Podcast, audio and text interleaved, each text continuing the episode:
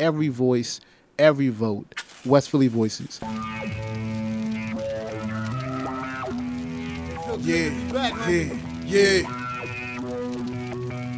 Uh-huh. Jimmy. Lights, camera, action. Some people thought I quit and I ain't giving satisfaction. From a different era, writing rhymes up on napkins. What you had to say was more important, man, than trapping. Yeah, I'm talking back and speaking of contemporary. Gotta spit the truth, for the lies they attempt to bury. Why we always make the music, gotta make the club tense. Man, to make it cough then give you some substance. Won't you hear the music? You know just what the difference is. Hide the similarities, insinuate your differences. Told the homie P, everything has a place and a time. So when we make them pain their head, make sure we feed their mind. See you listening to a man who used to live about the storage. I let you buy the bar, I gotta pay off my mortgage. Jimmy Bonds, man, the truth. Stay up on some new shit. Stay up in some new kicks. Stay about the news clips. News clips. News. And welcome back to Jimmy Bond's podcast right here on WPEB Radio 88.1 FM, 95.1 FM, West Philadelphia. Remember, family, you can call us with your comments or your questions at 215 472 0881. Again, that's 215 472 0881. You can also email us at jimmybondspodcast at gmail.com. Again, it's jimmybondspodcast at gmail.com. It's J I M M Y B O N D S podcast at gmail.com. So, family, as I said before, we are um, we are waiting on our guest to come. He is here finally. I'm so glad my man is here. My brother is here to have this conversation with us. Um, but our guest tonight is a West Philly resident. Um, he's been a West Philly resident for um, his whole life. Um, he has, uh, and you got a degree in what? Psychology. I have a degree in uh, undergraduate in uh, uh, pastoral care from Oral Roberts University and a Master's of Science in Pastoral Clinical um, Counseling from Newman University. Listen, this bull, this bull is, is, is major. This bull is major. But he, he's my brother, so I can call him Aaron. But professionally, he is Bishop Elect Aaron Smallwood. So, brother, welcome to the show. Welcome to the show. Welcome to the show. Jimmy, thank you for having me. You know, your family has been a true blessing to um, me and my family. Your mother was like a mother to me when I was um, 14 years old, up until she was my first spiritual mentor. Yeah. Had a true gift of prophecy. Uh. And um, I'm sitting where I am today because so much of her impartation. Wow. That, that's that, that's how you start the show, Aaron. Talking about Yes. my mom like that. Yes. for real. That's how you start the show. Indeed. I mean- Absolutely. I, I mean, people that don't know my mom. My mom was a pastor, Pastor Russell. She was. She had her her her pa- her her church, um, Emmanuel Emmanuel Deliverance Temple, and that was her thing. She wanted to deliver people from their from their hardship. So, um, you know, God rest her soul. But you know, I love my mama. So shout out to my mama. Um, she she if she inspired you, imagine what she did for me. It's- absolutely. I see I'm sitting in this wonderful studio right now, so it's definitely for sure. Listen, man, this this this is what it is. But um, you know, I brought I brought my brother Aaron on tonight. A because he he is a voice of West Philly. Um, he is definitely West Philly voices, born and raised. Um, has seen has seen a lot of things. Has been on both sides of, of victory and tragedy. He has seen so much within the community um, that I thought his voice was very vital to have on our show tonight. And I wanted to cover a topic that I think um, I think sometimes people we just take for granted, but we don't understand. I guess the demographics, how things have changed. But the church has had a very strong voice in in voting and also in politics. People don't realize that the church has a very strong influence in politics. And you know, I wanted to bring Bishop Aaron on tonight because a he's a man of the clergy, and b because he he has a different he has a kind of an alternative ministry, not an alternative in the sense of music, but I mean just different ways that he he he I guess worships and, and understands people. So his his insight I think is different, and that's why I wanted to bring him on. He ain't your regular. You like you know, Lord, let me tell you, Lord, let me get it. He is definitely a different, progressive type of pastor. Um, so I definitely wanted to have him come on tonight. So let me ask you this, brother Aaron. Um, you know, voting in the church back in the day used to be something that was really like that's it was it was a major deal. You know, everybody went to church on Sunday. Pastor get up and be like, "Hey, make sure we go vote on Tuesday." You know, that that's changed. Um, I know there's there's a lot of drives for people to get out and vote. There's a lot of church organizations and church partnerships to help people, you know, come out and do the vote. But there seems to be a, a- major disconnect with the residents and the constituents. Why do you think that is? I think it depends upon which um, area of the country you're in. Mm. I know for many of my friends who are black clergy in the South, they are still very um, adamant and very focused on getting their parishioners to vote and to um, be active in their local, state, and um, executive branches of election, presidential election. Here in the North, I still find that there are certain pastors and churches and denominations that are very um, active in that and, Yes. and speaking to it. However, one thing that has crippled the church is the 501c3.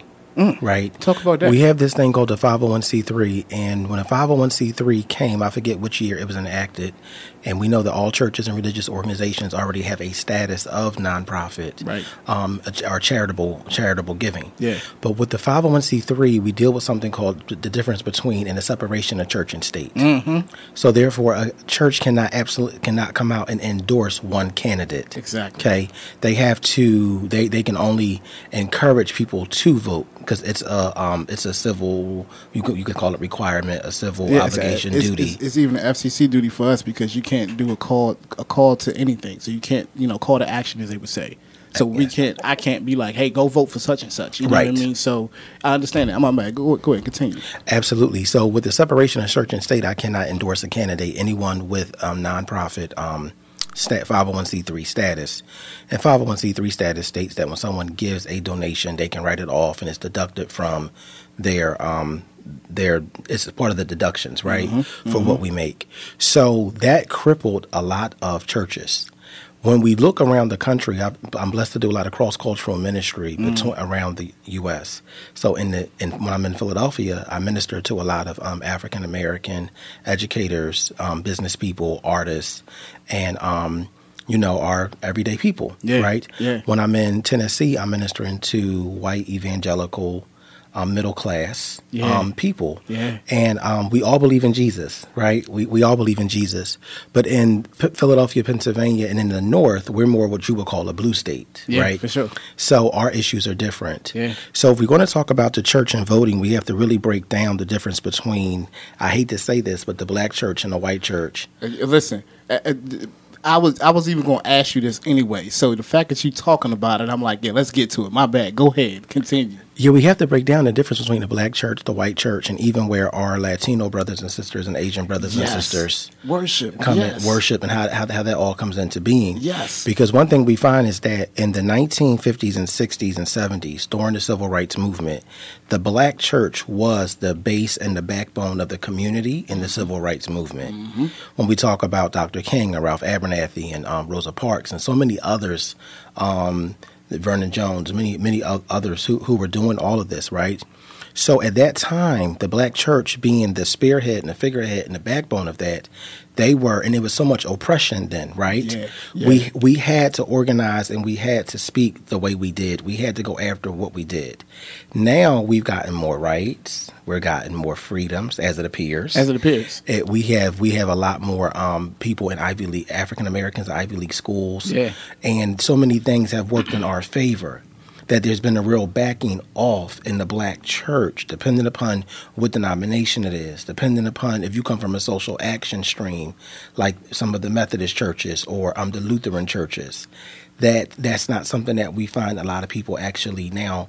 The black church is not so much the backbone of the voting; it's more grassroots organizations Yes, that have picked up people like yourself, yes, um, and your and your team who are now speaking to these issues and these um, other nonprofits that have raised up in our communities, Yeah. Up and down the East Coast. I, I can only I can speak to the East Coast, right, right. That's where we're from. Yeah. who are really now speaking to that. So, you know, it's really difficult to have these conversations without looking a little bit at history. And when we say the church, defining what church we're talking about. Yeah, and, and so and so as you say that, I, I mean, one of my things was because of the fact of you you had the experience of being able to travel around in different, I guess, demographics of people, um, especially going down south, the evangelical side.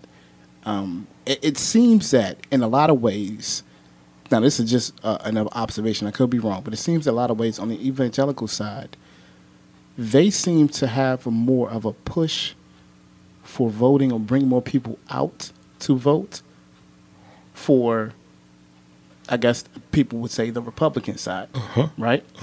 and on the, on the flip side, say here in Philly, you have it more so there are less people voting than say the uh, say the evangelicals, and I, I find that to be a real interesting factor because our rights are kind of our rights are put on the table if we don't vote, right? Uh-huh. So if we're not voting, but they are, who's losing? Right, right, absolutely. You know what I mean? So it's it's and I, don't- and I don't mean to say they in the sense of of isolating them as as the evil people and something of that nature. I'm saying more just like there's there's a side of the uh, po- political spectrum, and it's particularly talking about the church. There's a side that actually has garnered more strength over the years, particularly since Obama was elected. Is there's a demographic that's gained more strength and more more of a voice, and ours just seem to diminish in some ways.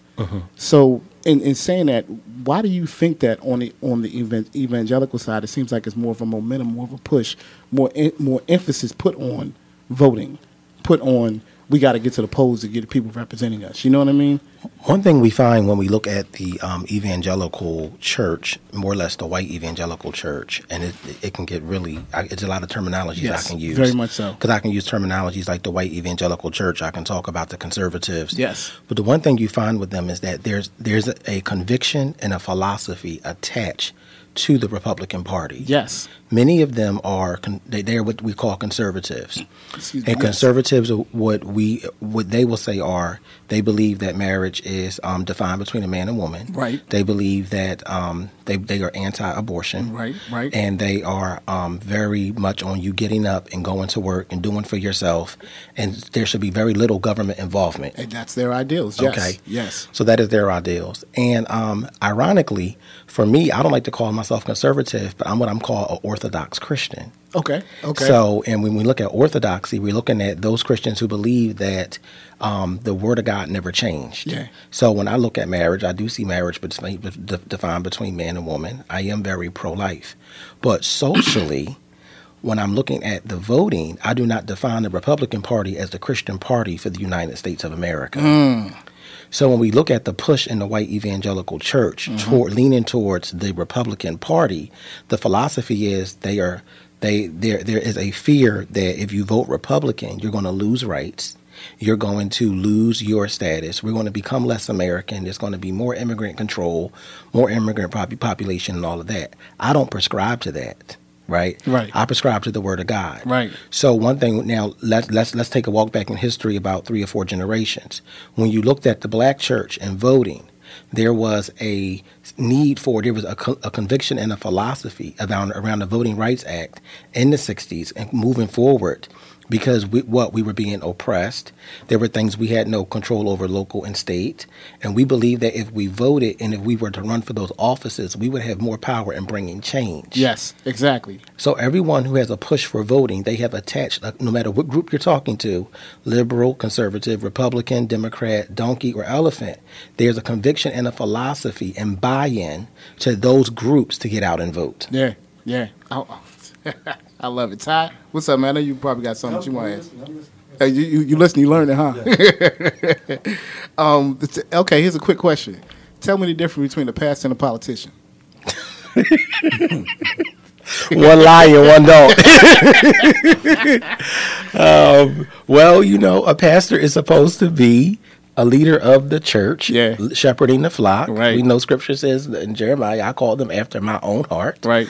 Um, and a politician is supposed to be seriously. They should be there fighting for the rights of their constituents. Yes. They should be looking out for their civilians, looking out for their constituents, those who voted for them, and what is the best interest. So when they go to Harrisburg, and our state would be Harrisburg, our capital, when they go to Washington, D.C., they should be putting the best interests of those who voted for them and those in their region before before the lawmakers.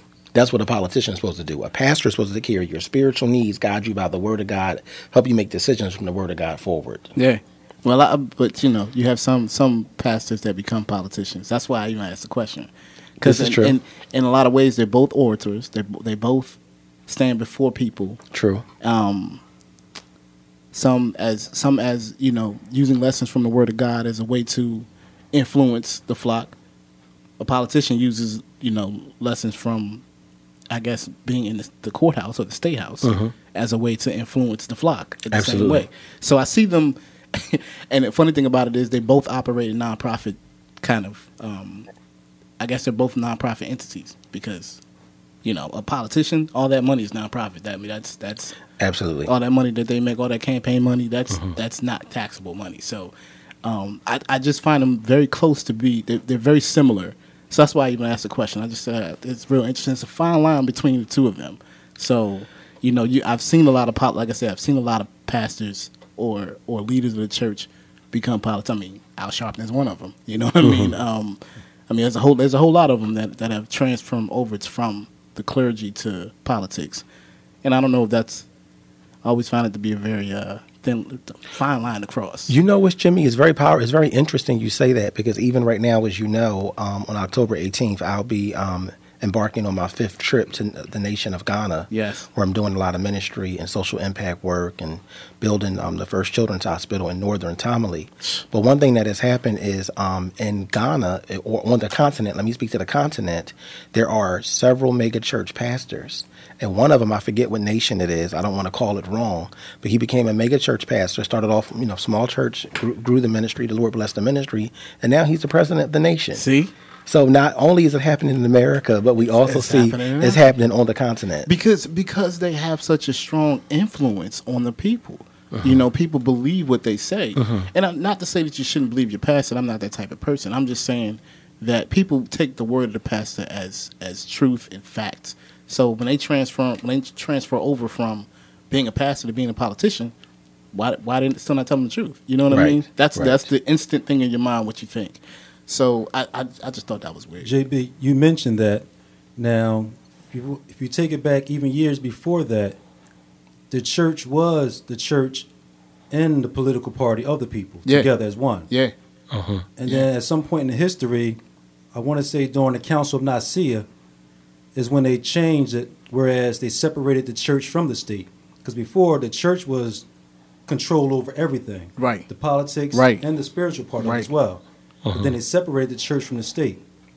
So again, when it comes to separating the church from the state, as you said, what's the difference between a politician and a pastor?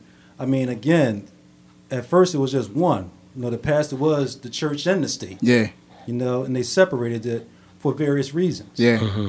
Now, you also have what I would say is a stratagem for our division, where you have so many different divisions of people with labels on them. Gotcha. You, you mentioned Gotcha. conservative, Orthodox Christian. You have a left wing. You have a right wing. You have the red party, the blue party. You have a I'm a, a, a leftist. We have these different labels, and when it comes to voting, you have different people with different ideologies selecting from two candidates yeah, yeah. who probably don't have the same ideology as these people as well, you know. So I think that plays a part into why some vote and some don't go out to vote because that particular candidate doesn't have the same ideology as I do. Right, Right. right, Right. Or with some of them, they feel as though, well, maybe this candidate does have the same ideology as I do, and I'm going to put my vote in for this particular person. Yeah. And hopefully, you know, everything works out. And that, and, and you know, um, what you say is so true because that is one thing. That's one question that I have been faced with over the past um, 15 years, being in ministry and going to uh, white conservative schools. Yeah, man. Which, but but they were very multicultural and they were very diverse. So we were able to have conversations such as these. So this is the thing I always get hit with, and you may have heard this before. They say, "Well, Aaron, you have to vote the Bible." I say, "Well, how do I vote the Bible?" They say, "Well, you you should vote for the candidate that is anti." That is um, anti LGBTQ and the candidate that is anti um, that is anti um, abortion. I say, okay, so if I vote that candidate, then I'm supposed to dismiss all the other candidates, the other the independent, the, the the Democrat, the Republican, whoever's there, who is probably um, not for police re- reform, who is not for looking at um, our education system, not for looking at our environment, not for looking at this. So I vote on two things, and they say, well, you have to vote on the principal thing. I say, no, see, there really is no real way of voting the Bible in America. Mm. We have to clear that up. Mm-hmm. So what we attach to how we vote, right? That's between you and the Lord. I can't judge you for how you vote. Exactly. That's between you and God. Exactly. If you need food on your table and you think voting for a person over here is going to be best for you versus voting against. And that's really what's going on in our society now. We're voting against candidates. Yeah. We're not voting for. For Canada, yeah, yeah, yeah, yeah, yeah. Nah, yeah, we're not. We're definitely not voting for voting for candidates. We're voting against candidates, and really, with with you know next year's election coming up, the ma- I'm not gonna say the major one because right now we have a major one in Philly. Um, Philly's election coming up. It, it's kind of it, the most interesting thing about it was when candidate-elect Jackson when she got um when she finally got what's her last name? Ty? What's what's the mayor candidate's name? The Democratic Parker. Parker, my bad. I said Cherelle Jackson. Parker. Cherelle Cherelle Parker. Parker, yes. So when, when candidate Parker, when she finally, candidate elect Parker, when she finally got the primary and she won the primary, it was like, okay, she's going to be, she's going to be the mayor. So I don't want the Republican dude to be the mayor. Mm-hmm. so I'm going to vote. I'm going to vote against him and vote for her. right, right. I don't care. I don't care if I agree with her politics. Right. I don't want him to be to be mayor. Right. So he might he might have some conservative things that I might agree with. Right. But because I don't want him in that type of politics to, to run our city, I'm like, no, I'm not voting for him. She might have some things that I support. She might have some things that I don't support. But that's my option. I have two options. You know what I mm-hmm. mean? It's not I don't have many, which again I'm gonna say this. Democracy means there are many parties, not two. Yes. Democracy is full of you you went to Ghana Yes. if if it's a democracy, there's several different parties under the conservative party, there's the Labor Party, there's mm-hmm. the, the Liberal Party, there, there's the extreme parties. There, there's so many different parties, and that's how a, dem- a real democracy operates. We operate more in the terms of you get two choices. Uh-huh. It's either blue or red. which I think is horrible. When we look at the nation of Liberia, one of my dear friends, um, he's a counselor as well. His cousin ran for president for the last presidency in, in um, Liberia about three or four years ago, and there were 16 parties. 16 parties. That that that should be the way it is. You And should, I- you should be some kind. Your ideals should be that diverse that you can align with, with, with a different kind of party. Absolutely. You know, you shouldn't have to. You shouldn't have to have one choice to vote because that's really what it is. Either you do you vote for them or you don't vote for them. And I actually, I think if we had more parties, we'd have more turnout. Absolutely. That's really if we had more parties, we'd have more turnout. And you know, two party, two, the two party system has, has really been our Achilles heel, to be honest with you. It really, it really has, and even when we look at the church, um, and and we look at even families, so many families were split in the last election. Yeah. So many families have been split in the last three or four elections. Yeah. If we were really transparent about it. Yeah. And one thing that um, many Orthodox Christians and even Orthodox Muslims are saying is that we cannot vote truly our spiritual beliefs with two parties. We are calling for a third party. We are calling for more parties. Because how can you say you give me two parties and say, well, vote your conscience? I'm, I'm sorry. I'm Yeah. really lost on that. Yeah. I mean, you- you're you are confining my conscience and my convictions and all the things in my life. People vote what what's important to them. Yeah. They vote what matters to them. Yeah. So because I'm a Christian or because I'm a black man, I'm supposed to vote this way or I'm supposed to vote, vote that way. Give me a little more. Um, you know, don't insult my intelligence. Yeah, but that's like what that. it is, though. That, that's pretty much what it is. If you see the campaigns, if you see the the, the paraphernalia, the propaganda that the pa- the campaigns push out, it's really insulting people's intelligence. Mm-hmm. It's really like, nah, I know you don't read. You, you guys don't, don't read anything. Mm-hmm. Nor nor do, are you smart enough to understand that what I'm saying. Probably I'm probably lying. Mm-hmm. You know, so that that's I think that's a continuous thing that politicians need to wake up to is that people are more intelligent than what you think. Absolutely. And all the polls that you go past, the last election showed the polls don't matter. You can mm-hmm. do as many polls as you want before an election. That, that that's not really the truth. Uh-huh. The truth it comes on election day when people come out to vote, uh-huh. and you can see the results of that. All right, well, you know, Joe Biden won. Fantastic. Okay, he won, right? But now everybody likes Joe Biden so much now that we're coming up to next year. He's too old. He's too such and such. Uh-huh. He's such and such. Well, I mean, give us some more options then. Absolutely. you know what I mean? Absolutely. If, if that's the case, give us some more options. I think, I think right now and generally, generationally, we are ready for more parties. Absolutely. We are ready for for difference. We, we I mean, the old, this is an old antiquated system from centuries ago that we need to address to expand our, our, our delegates, our delegates, expand our voice, expand everything that we're doing. Because if you don't have more parties, you, you're not even representing the full scope of America, the full scope of Philly. You know what I mean? Absolutely. And you know, that's I mean, You know, I, I have no problem. I say it publicly, and that's where I'm very different. You know, from many pastors and many bishop elects. I am very disappointed in the Democratic Party. I'm very disappointed in the Republican Party. Yeah. I feel like both have failed me equally. Yeah. On so many on so many points. So you know, with the whole revving up for the um, for the presidential election, and then even what's going on, you know, in our city, there, there's so many things that if we stop and look, the, um, there's been a lot of unfairness Yeah. And a lot of closed, closed, closed door um, um, deals. Yeah, I mean, listen, they, that, that's where they make them. They make them in the back office. Mm-hmm. You know, that's why you keep talking to the Black Caucus. That's right. I call it election by selection. yes, yes. Election by selection. Mm-hmm. More so with the president, no elections, because they pick or they decide who's going to run, yeah. and we get to select from what's available for us. But think about what you just said: uh, uh, election based on selection, right? It's the same thing in Philly. Yeah, I mean, you know, Councilwoman Parker, she was selected. yeah, So we we as as we're Democrats. Well, I'm well. I'm not saying we're Democrats. I'm an independent. I'm just gonna put that out mm-hmm. there. As- Same here. As as we as we lean to a certain a certain type of you know ideology, hmm. I think that you gotta have a you gotta have more selection. You know, See, that goes. you back gotta to- have more selection. That goes back to the stratagem for our division, because like Brother Aaron said, in Liberia they have many parties, correct? 16. Sixteen. Yeah. So Liberia was actually started from the brothers and sisters here Yes. Yes. Free that slaves. went over there, Yes. and they set up all the parties there. Yes. Uh-huh. So they took government upon themselves and came up with these parties. Yeah. Mm-hmm. We can do the same thing here. Yes, we can. We can come up with our own parties. Yes, we correct? can. Yes, we can. So there's nothing really stopping us, but I think a lot of our people have been conditioned to Democrat, Republican, blue, red, Yeah. the donkey, Yeah, what- the elephant. yeah. Yeah.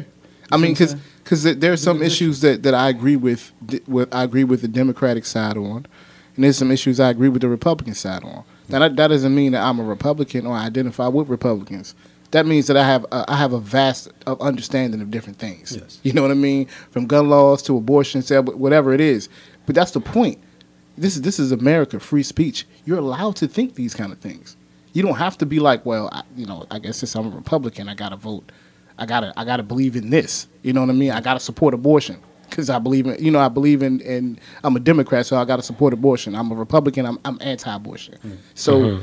with those being said, you have to be able to have a voice or somebody representing you with a voice that's different. That that's that spreads the spectrum for you to understand exactly. Yeah, my vote counts Absolutely. my vote really counts. So, and with that being said, you know, we're gonna take a quick break. Definitely, I mean, if you if you're out there and you know you're thinking about voting, please go register to vote.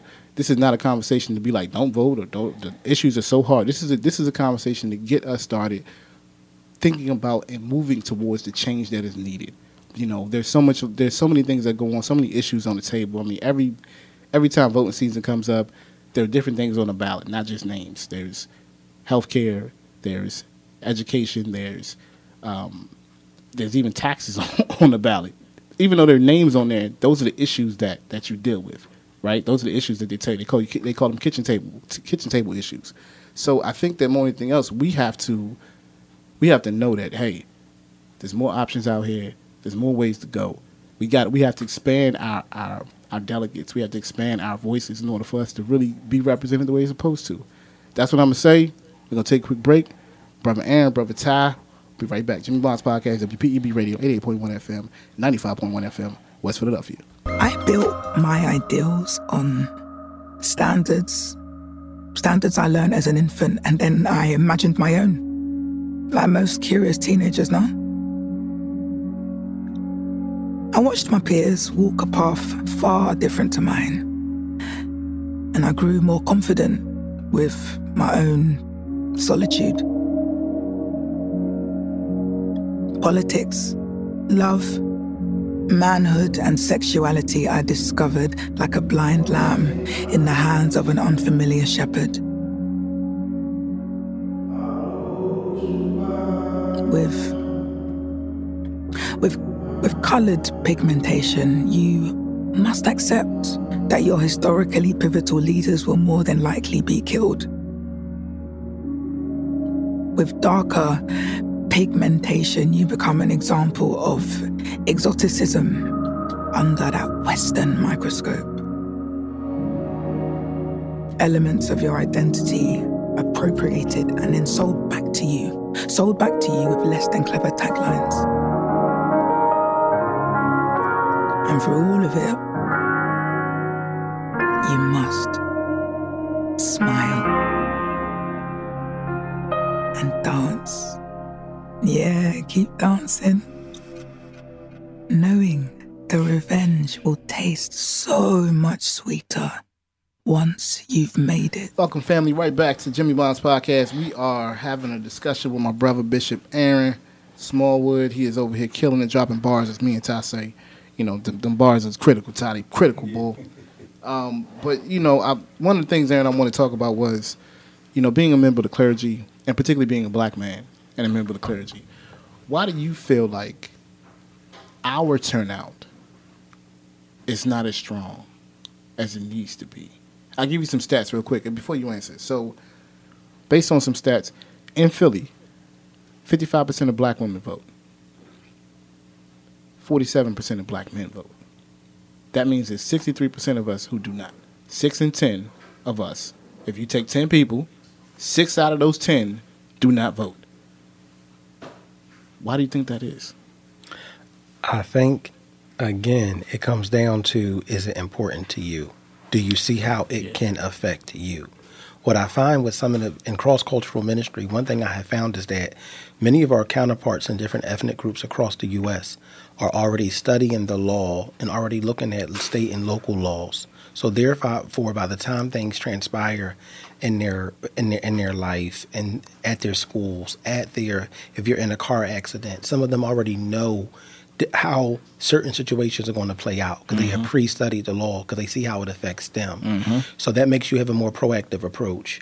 Whereas, so there's one thing to be proactive, another to be on the defensive, mm-hmm. offensive and defensive, right? And I think that many of us are not voting because we are not educated to see how it can. I think we see voting as some far out. Um, stratospheric you know it's, it's over there it Yeah. helps that over there Yeah. they don't see how it can actually actually help you now Yeah. that if you get in trouble your mother even showed me that she modeled that if something's going on with you and you have a state representative Yeah. you can go to that state representative and write them a letter go to them walk in their office and say i voted for you i now need help your mother was a great example of that Listen, bro. Listen, I can I can attest to all of that. I mean, Ty, you heard me say last week. You, you need to demand more for your you know for your vote. Yes, you you can't just yes. vote and be like, oh, I voted for this boy and that's what it. You got to go and get it. Right. My mother was a was a prime example, and I ain't just talking about recently. I'm talking about from when she was at Howard to when she graduated and went and started working in DC public schools. She was an adamant person, being like, I voted for you. You're gonna meet my demands. You know, and, and she and she wouldn't hold them hostage, but she would hold them accountable. She would mm-hmm. hold them accountable. She would write them a letter. They didn't answer the letter. She show up at their office. She and she would show up and just sit and wait until they until they had to deal with her. Like, who's this lady? How come? Well, how nobody talk to her? So then they they got to talk to her, find out what's going on with her. Right now, she's got a relationship with him. Now she's she's like, okay, so now you're gonna help me out with this. I got some other stuff down the road. You're gonna help me out with too. So I mean, she would she would work. I'm not gonna say she would work the system. She would hold them to hold their feet to the fire, and if they didn't, if they felt like they weren't gonna, you know, do X, Y, Z, she write it. She write a story about them and put them in the West Side Weekly. but and I, I don't mean that to say that she would put their names in there. I mean just more along the lines of she would mention how, you know, politicians be, need to be more supportive of their constituents. She would mention how the residents in West Philly need more more support. You know what I mean? And see, she might be speaking from her point of view, but in actuality, she's speaking for all residents in West Philly. You know what I mean? So you're right, Aaron. I mean, she was she was definitely a, a super example of of that, and I, I wish in, in a lot of ways, like you know, because black men, we feel like you mentioned something that really hit home. You said, you know, in other cultures, they educate themselves. What's funny about that is we're the ones who are really arrested the most. Shouldn't we educate ourselves even more before that? That should be our education. You know what I mean? That should that should be exactly that should be exactly what we what we do. We should educate ourselves. When we get when, when we start educating ourselves, when we get in jail, get locked up, absolutely that's when we go trying to study laws and find out what the laws are. the law library It's it's, it's after the fact. It's not before the fact. Right. You know what I mean? Knowing what your rights are is educating yourself. And if you don't do that, my bad. you know what I mean? Now now you sitting now you sitting there doing six. You like, well, I should have known this beforehand. They come out, they way more, they're way more educated, but then they got laws. They're so much educated they can't vote. Yeah. You know, they can't vote. Well, that's I, and I think that's a farce as well. I think there's some things people don't understand about going to, you know, if you have a felony on your record, how you can get it expunged so that you can't vote. You know what I mean? Um, that's something we're gonna talk about later on in Right. another subject, another segment. Um, but I, I just I thought it was real interesting that that we don't vote, man. We we just decide that it's we, we cool with the status quo. Black women they get out there. These Democrats, they not gonna be they're not gonna win if they don't have a black woman to vote. It's, it's it's not gonna happen. So we our voices that need to be just as strong. They need to be just as present, and we're not. Absolutely. And I think it comes down to education from our schools, from our colleges, from our churches, from our synagogues, from our um, from our Jehovah Witness halls to whatever the whole um, you know faith based initiative, Yeah. which was you know came up during the George W. Bush um, administration, which were what George W. Bush was saying with the faith based initiative was it can't be done by the by the government alone. Yeah. It can't be done by the education system alone. Yeah. It takes a faith based initiative. Everyone has to come and be involved. It takes that village. It takes all parts of society to come and be involved in it. And that was why that was one reason why he was so effective in getting a lot of churches, um, black, white, whatever, in because he allowed it more money and he said "The- the- the- these are certain grants that you can use to do things in your churches, in your schools, Yeah. partnership, Yeah. and get people in. And that's one thing that the, that him and Condoleezza Rice and his administration were very good for. But you see, here's here it is. Here it is. You're talking about George W. Bush. I mean, that man got such a bad rap in the black community. I don't know what to say, right? George W. Bush is not a Barack Obama in the black community, mm-hmm. right? But in the large in the large scheme of things, you just talked about something he did that was positive that nobody talks about. Mm-hmm. That nobody talks about the significance of it. They mm-hmm. just like, well, I don't like George W. Bush. And Ty, you talked about the division it it, it that creates. Yes. You know how Republicans the Republicans are all bad, Democrats they say are all good. So it's you know it's it's this this blindsiding, and we do have to educate ourselves. We don't we don't even study the candidates. And I believe I believe Senator Rand Paul, who is a Republican from, Yeah, uh, Kentucky, Kentucky, yeah. he is the one who has, has written the um, concerning the gun laws that people should get the mental health evaluations. He is advocating that. I mean, and he was attacked by a mob last year, coming, walking from one part to another. Yeah, he was attacked by his neighbor too. Yes. so, I mean, yeah, it's it's. Ah, I think we we have to open up our minds and realize that there's two things. One, we have to coexist. We have to live together. We have to work together. Uh-huh. You know, we have to work together. We have to live together. We have to we have to coexist so that we can continue operating the way we are now. Not all black people going to want to live around black people. I'm sorry to say that. Mm-hmm. Not all white people going to want to live around white people. Mm-hmm. So there's we're gonna we're gonna particularly here in West Philly, particularly here in West Philly, the cultures are now mixing. Mm-hmm. So we have to find ways to make it. I guess make it easier for everybody to get along. Now that that sounds so like why can't we all get along? But I mean we're not ha- we're not even having conversations. Everybody's just like you support them, I don't support you. Like you say, there's been a lot of family split over political ideologies, which is crazy. you know what I mean? Just because my mom probably probably had more conservative ideologies than I did, that don't mean I don't love my mom. You know what I mean? But right. that's that's what I'm saying. That's that's the extent of of the the breakdown that's going on. And I think I think here in West Philly, we don't we don't educate ourselves on a lot of things. We Mm-hmm. just what this what the news tells us is what we believe. Instead of going to research it ourselves, find out what's going on with these these candidates, find out what they're representing. What they, what did they vote for last year? Mm-hmm. Particularly, like you know, you have have uh, you know Councilwoman uh, Parker. She uh, she has a voting history. Mm-hmm. No one talks about what she's voted for. You know, it, what kind of zoning did she vote for? Mm-hmm. Did she vote? To, did she vote for to have those, those uh, developers stop coming in our neighborhoods and changing them up? Did she Mm-hmm. do that? But that's what I'm saying. Like we're not educating ourselves on it, and I think education is a very big point that I'm, I'm not sure how, how to address that. You know, I'm not mm-hmm. sure how to how to educate us because I think if we knew more, we probably vote more. You know, Here's the thing with that, brother Aaron. With the churches and the communities, I see, and I could be wrong with this, but okay, so in my neighborhood, there's I want to say three or four churches within probably four blocks of each other, right? Now, when it comes to voting, the churches, most of the members are not from my actual neighborhood. You know, they're coming in from different neighborhoods to attend church. Yeah. You know, which makes it kind of difficult for the community to be a part of the church Mm. because that church is not a part of the actual community that it's in. Mm-hmm. So, again, when it comes to educating us, like you're saying, Jimmy, educating us, the church can probably do that, but I don't see where the churches would probably go out door to door to that community that they're in and inform the, the residents that, hey, we're holding a class on political science. You know, we're going to educate you on these upcoming elections and the parties and so on and so forth. Mm-hmm. That can probably get the residents to be more involved in the voting process if the churches were to take a stance like that. Not mm-hmm. saying that they should or they have to, but I'm just, you know, from us talking, Solutions. you know, trying to get some solutions, for it. bro. Yeah, you know. Yeah. Yeah, absolutely. And I think to what you're saying is very is very very key. What you'll when when you find a church that will get involved like this, hmm. that like that is usually like this. We want to build a church over there. Right. They are blocking us. The zoning is not going through at City Hall. Now I need all my 150 parishioners to come and go down to this meeting, this hmm. zoning meeting at City Hall. You find churches get involved politically when it affects that church and a cause that concerns them, hmm. right? Um, oh, we're not getting proper police um, um, directing of traffic when one of our major or founding members passes away.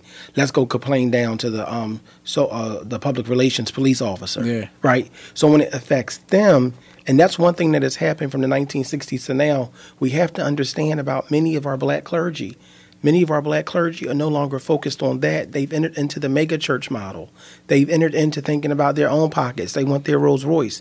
And there are some still true blue, Bible believing pastors who are saying, you know what, I want your soul saved. I want you to, to, to know the Lord. And also, I want to see how I can grow you economically and spiritually and mentally and emotionally. And, and I always say that you know, as an African American pastor pastoring in the inner city, I don't get the luxury of my white middle class counterparts. Mm-hmm. They get to preach and go home. Mm-hmm. Unfortunately, in the black community, the black pastor, whether it's male or female, a bishop, apostle, prophet, whatever title you carry, you have to be the pastor. You have to be the father. You have to check on. You know, you have you have to look after so many different aspects. We have so much more going on in our community. I just can't go preach. I now have to go up on a corner and talk to the young men. Hey, when the mothers of the church are getting out at night, come on, just let them walk past. Can y'all just move over? We don't even have that kind of respect anymore. So there's so much more the African American pastor is dealing with today than just you know what what they used to. But even in the '60s, they were dealing with voting rights, and they were dealing with the lynchings, and they were dealing with you know the marches. They were so much more social advocacy conscious. Mm-hmm. And now there's been such a shift because so many of those things happened and got passed. Those laws got passed, and there's so much more um, grant money and college money, and schools got desegregated. That now we there's a little bit of a relaxation that's happened, and when it affects you socially, politically, or your church, now you want to advocate. Gotcha. All right, so I, I didn't say that. I was gonna say that, right? But brother Aaron said it, so I didn't have to say it because you know if I said it, it would be like, oh, he bashing on the churches. He bashing on the church now. No, this is clear. Like it, it's plain and see. These churches do not get involved unless it benefits them in some way, shape, or form, and that's the bottom line. And when I when I say that's the bottom line, I'm talking about their bottom line as well. You understand what I mean? It's more focused on, you know, I mean, you could wake up in the morning and what, what, what, what's what's my man, Joel Osteen, mm-hmm. millionaire.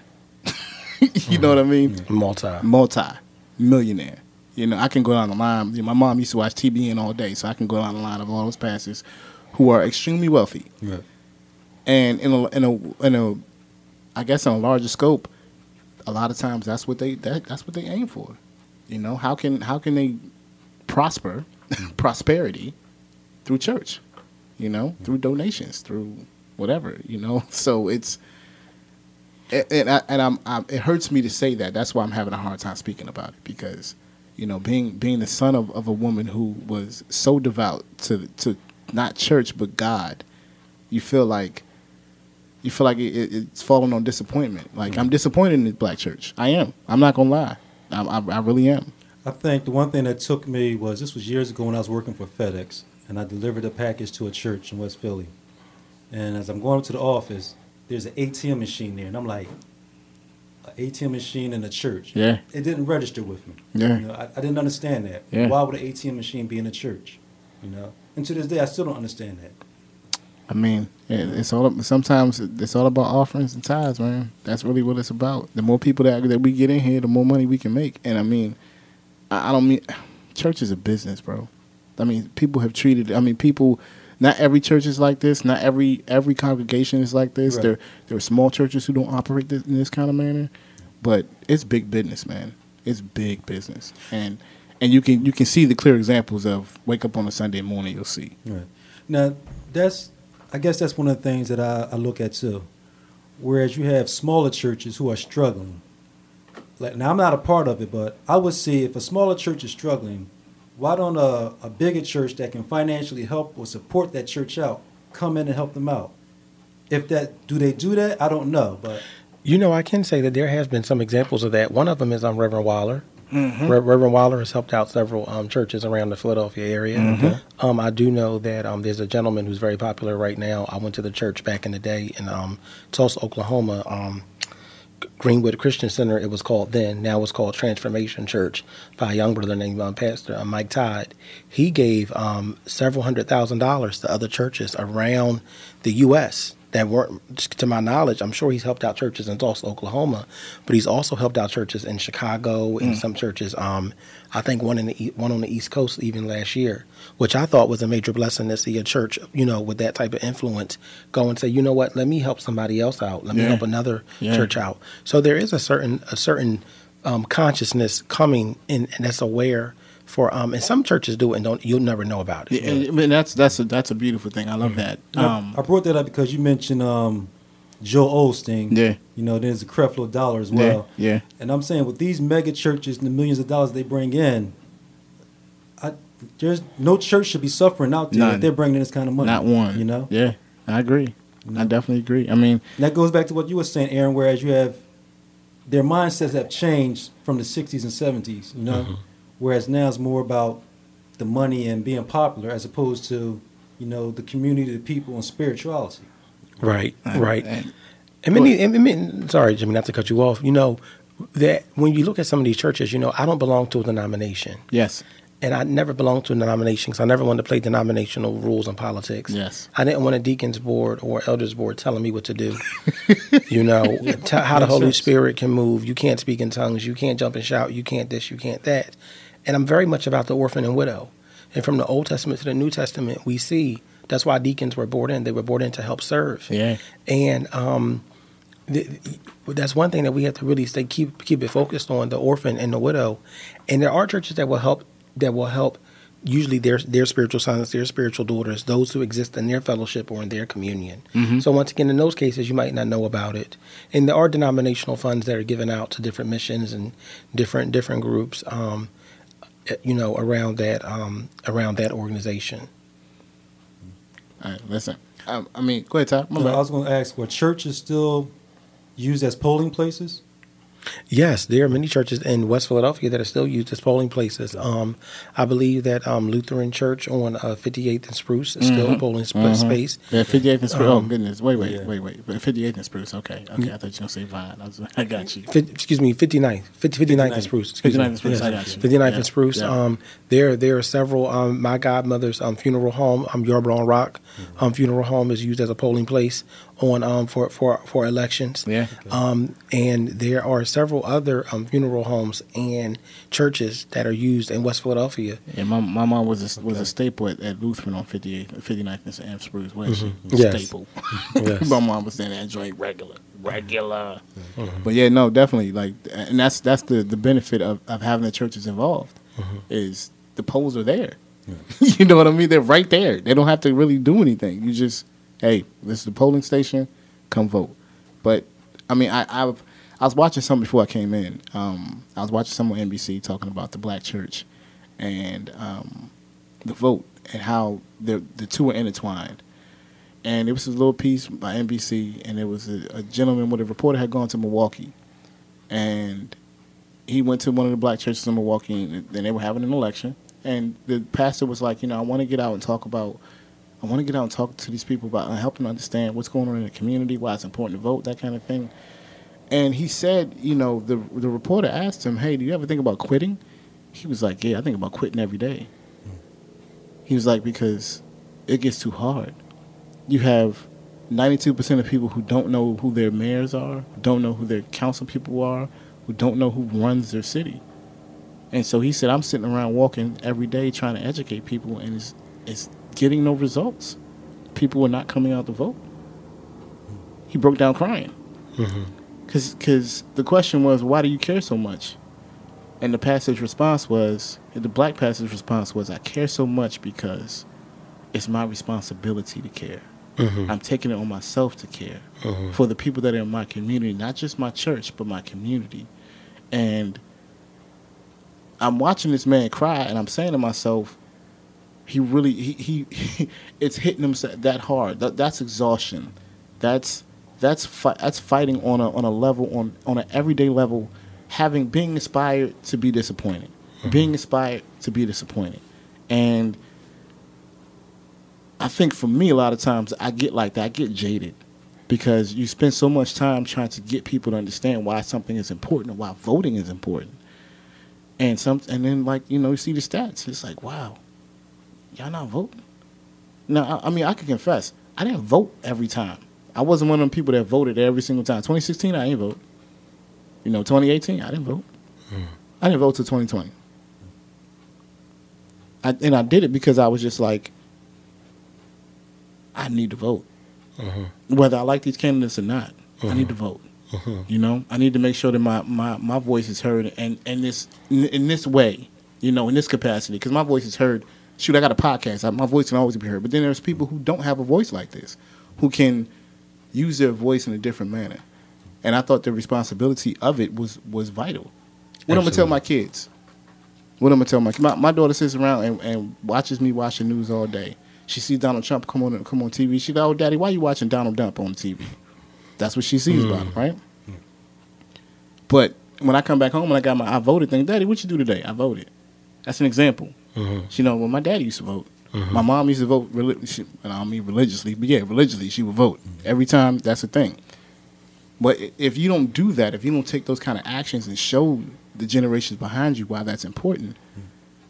then it's going to be the same thing. That's that that cycle is going to continue. You're going to continue to have it where that, you know, nobody votes in the house. No, we don't vote. We don't do that. That's not what we do. So why not? Well, I don't even like those people. Neither do I. you know what I mm-hmm. mean? Neither do I. But my, my vote, my vote, I'm, I'm uh, there's a lot in my vote. It's not just me going to a ballot and putting some names down and checking a box. It's way more than that. Mm-hmm. And I always find it to be that like, you know, we got to find ways to influence people to, to vote. You know, I know Ty. I know you might not vote, mm. but I'm. But for me, it's not even about trying to get Ty to vote. He's gonna vote on his own time. That's if he does. If he mm-hmm. does, he does. If he doesn't, he doesn't. He's still gonna be my brother, no matter what, right? And my thing is, I haven't found a candidate that represents what I what I need. You know, that that's that pretty much is the only reason why. And well, you know, we, I think another thing we have to understand is, in one of you know, my spiritual father, my bishop, helped me understand this too, and um, somebody else, um, one of my spiritual mothers, spoke to me about this as well, that our our ancestors died for us to have the right to vote, but you have to also remember you can go write somebody in. So even though you don't have a candidate, Yeah. a candidate, Yeah. you can go and say, you know what, I'm just going to go. That's what I did in the last election. I put on my mud cloth, um, my my mud cloth uh, um, poncho. I went to um, East Lansdowne where I'm registered, and I stood there and I um, and I took a picture of my feet with my mud cloth poncho over it in honor of all the bloodshed in this country and those who fought to vote. And I went there and I didn't vote for either of those two candidates, but I wrote a vote in and I put it in a box. Yeah. And I said, To God be the glory. Yeah. Because this is something that was paid for and paved the way for me to be here today. Listen, my you, you knew you knew my grandparents. That's something to be said. You knew my grandparents, and my my grandfather Al Russell, jazz musician, Mm-hmm. wrote a song. I told you about the song he wrote. Hey, Mr. KKK. Yeah. Back in back in nineteen six. No, sorry, back in nineteen fifty two. Mm-hmm. He wrote a song called "Hey Mr. KKK." Hey Mr. KKK. He just it was really about like, nah, you ain't. I'm not afraid of you, bro. like, all right. And they wouldn't play it on the radio because they were too afraid. If they played us on the radio, that was gonna be it. But I think about him every time I go vote because if he can put out a song in 1952 Right. with no fear, I can go vote. That's the least I could do. Mm-hmm. You know what I mean? I, I could go vote. So, I mean, it, my grandparents were born in the 1920s. So they, they came up through a time, depression, all that other stuff. They seen all all the changes. All. My mom's generation was the civil rights generation. So that's I'm, I'm saying that because we are not far away from that. Mm-hmm. As much as people, you know, all things times have changed. They have not changed. We are still living. We are a generation away from this, from from. We're two generations away from slavery. Two, okay, not one but 2 And us right, us here, our generation. Now my kids are different, but for us, we don't we don't have a choice. Our freedoms that we have right now for those people who was who was walking them lines, getting hosed down, getting lynched. That's right. That I those, those were our freedoms. I, I better go vote. If if I if I if I'm thankful for what my people have done before me, I better go vote. That's my way of paying homage. You know, that's my way of, of giving back. Look, y'all, you died for me to come in here and put and put a name or check a box. You died for me to do that. But see, now my thing to that is, did they have to die? Could there have been another alternative, whereas they didn't have to sacrifice their life? I don't know. I don't know. I, I mean, I, looking back on it, who knows? Who who knows if they had to die for the, for these things to happen? Because I, I had a person that I work with. She said, "I only voted because you know our people died for the right to vote." No, that- but that's that's that not that's not that's that's that's just a, a that, that's a saying that we always say. Yeah. that's something that we always we just subscribe to. You know, not really understanding what what really happened. Right. You know what really people had to go through. Because when I hear that, my thing is, did they have to die?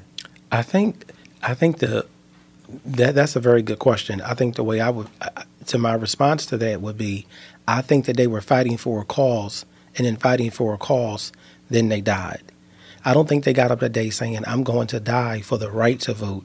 I think they got up and they said, I'm going to march over the Birmingham Bridge. Yeah. I'm going to stand and go to this. Um, I know that the KKK is present here. Yeah. Even where I had my ministry the last um, five, four or five years, five years in Arrington, Tennessee. The, um, on that in that same area was where the Ku Klux Klan was founded. That was the founding of it. And even um, I heard of some racial things being said, you know, um, about you know the ministry, and there was a lot of witchcraft that was thrown at the ministry that I did down there. Here I was, a young black man from Philadelphia, doing ministry with my dear brothers and sisters in Christ who who were white, and we defied that. The actual farm where we had the ministry was where the the largest number of Union soldiers were camped there. And just two or three miles away is the um, Franklin, Tennessee, where they still have the um, tour of the plantation, the, the Carrington plantation, where they um, still have the blood stains of the um, of, of, of the Confederate soldiers on the wood um, hospital. So I believe that it's not that they. I believe they got up to fight, and now then then there was bloodshed. I believe that that's that's why they died. And I believe that they were so determined for freedoms at that time and knowing who they were that they were refusing to defy the odds. And I think sometimes when we defy the odds, there's a sacrifice. Yeah. Okay. And I think that sacrifice comes. Yeah, yeah, and and I hate to use the word sacrifice, but um, that's that's pretty much what it was. You mm-hmm. know, it was we we were sacrificed. you know, some of our our relatives and our family members were sacrificed mm-hmm. for us to be able to have certain freedoms. Mm-hmm. You know, I mean, I, and I know today's different. And when I say today's different, it's a different year, but we're still going through the same things that we did back then. That's what I'm saying. Like we Like still going through the same things. they lost their lives, and we're still going through the same things. But But, see- not many of us are losing our lives today. Mm, like right, but we're but see, not- many many of us wouldn't even risk our lives. For. Right, that's the thing. Yeah. Many of us wouldn't. Don't, many of us don't even understand what kind of oppression they had back then. You know, and, and and to be honest with you, many of us don't understand the oppression we have today. So again, was the racism in the 60s and 70s more or less than it is today? It's it would it never changed. It never changed. It never changed. I think it took a new face. Exactly. I think it, I think it took a new face, and I think that yes, it's not as out. I think that things are better, better in terms of you can walk down the street, you can marry interracially. It can be in your. I mean, there were laws on the books that were saying literally you cannot, There- like yeah. Free State of Jones, the Yeah. movie, and thing. You know, those those types of Seen things. that movie. Great film. Great Yes, film. yes, Great you know, film. I advise everybody to go see that. Absolutely. I mean, it goes to show, you know, just even interracial marriage was was a big issue, and uh, many of us who have dated cross, you know, cross ethnically and racially, you Hey, know, you know I have. right, right, right, absolutely. I call Yeah. him Mr. International. Se- seriously, seriously, Jimmy was Jimmy was crossing Nor- back and forth to Norway like he was jumping on the L, going back and forth from Frankfurt to uh, 69th Street. You know, where Jimmy at? Jimmy Jimmy on a plane on his way to Norway. You know, with the ambassador's daughter. You know, I mean, seriously. But I tell, I listen. Sometimes I say to people like, "Man, you made that up." He, he can give all the evidence. Oh yes. I don't. I don't have to be like that. I, I, I can tell you I this. No, he can tell you. Yo. Oh yo. yes. And if my mom was upset about it, he heard about it. Right? yes. Absolutely. listen, man. Listen, hey, hey, brother Aaron, know he knows me very well, extremely well. God, God, brother, God, God, dad to my niece. You know Yes. what I mean? Uh, him and my sister are brother and sister because he's a you know like listen. I he I can't even say closer to my sister than I am. He she spends way more time with him. Right. You know, seeing him. So like, brother Aaron is He's brother family. Aaron. He's- Oh, yeah. He's he's basically family. He's it's not family. basically. Nah, he He's is. family. We just ain't got the same blood. Like, Yes. That's just all. Like, you know what I mean? But um, so tell me this. You know, and we're gonna get on to our, our, our next smaller subject. But tell me this: what what do you think the church needs to do to help? I guess foster the youth vote, the young vote, because that's that's the next wave. That is more of them than it is of us. So how do how do how does the church, I guess, influence them about the importance of voting? I think that number one, you have to get you have you have to have a relationship with them. Mm. You know, um, my spiritual father coming out of the um, I, I love the Eastern context of ministry and spirituality, and the Eastern context of covenant. And one thing we find is that for me, Christianity, it, it, you see it, it comes out of the East. And we have to have an Eastern context. So Christ wanted a relationship with us. We need to be in relationship with each other. You can't foster the youth to do anything if you don't have a relationship with them. I can't foster youth to come into church when I don't have a relationship with you on the street. So it takes it takes it comes down to relationship, and once you have that relationship, I have a lot of relationship with you with youth and young people. You know, my ministry is geared towards artists Yes. and um, artists and um, um, bu- business people and entrepreneurs around around the world. Yeah. So everybody I talk to and that I have I have relationship with, I can foster them to think about things and consider things from another perspective. Yeah. It all starts for me for the from from the context of relationship. Very true. So when it comes down to the youth, we have to have relationship with them. And how do you build relationship? It has to be intentional. You have to reach out. You have to see, you know, what's going on with you. How are you? How can I help you? How can I serve you? And um, from there, I believe we can foster and we can have certain conversations that can open their eyes to a whole nother world. And that would be voting. That would be social advocacy. That would be, um, you know, speaking up for yourself one of the themes of your mother poured into me was be who you are. And one of the things that I tell people, even as a um, clinical health, mental health counselor, you have to really, when you go to the doctors, when you are going places, be your own advocate. You don't have to take that prescription. You don't have to take that. That what, what what the doctor is telling you, you don't have to take. Just settle with that. You don't have to take what they're doing to your child at school or saying to your child at school. You can stand up, be your own advocate, and then you can go reach out to other people as well. Mm-hmm. So I think it all comes down to Jimmy Jimmy Bonds relationship. See, Ty. Yeah. See, you ain't, Ty, you ain't got to listen to them doctors.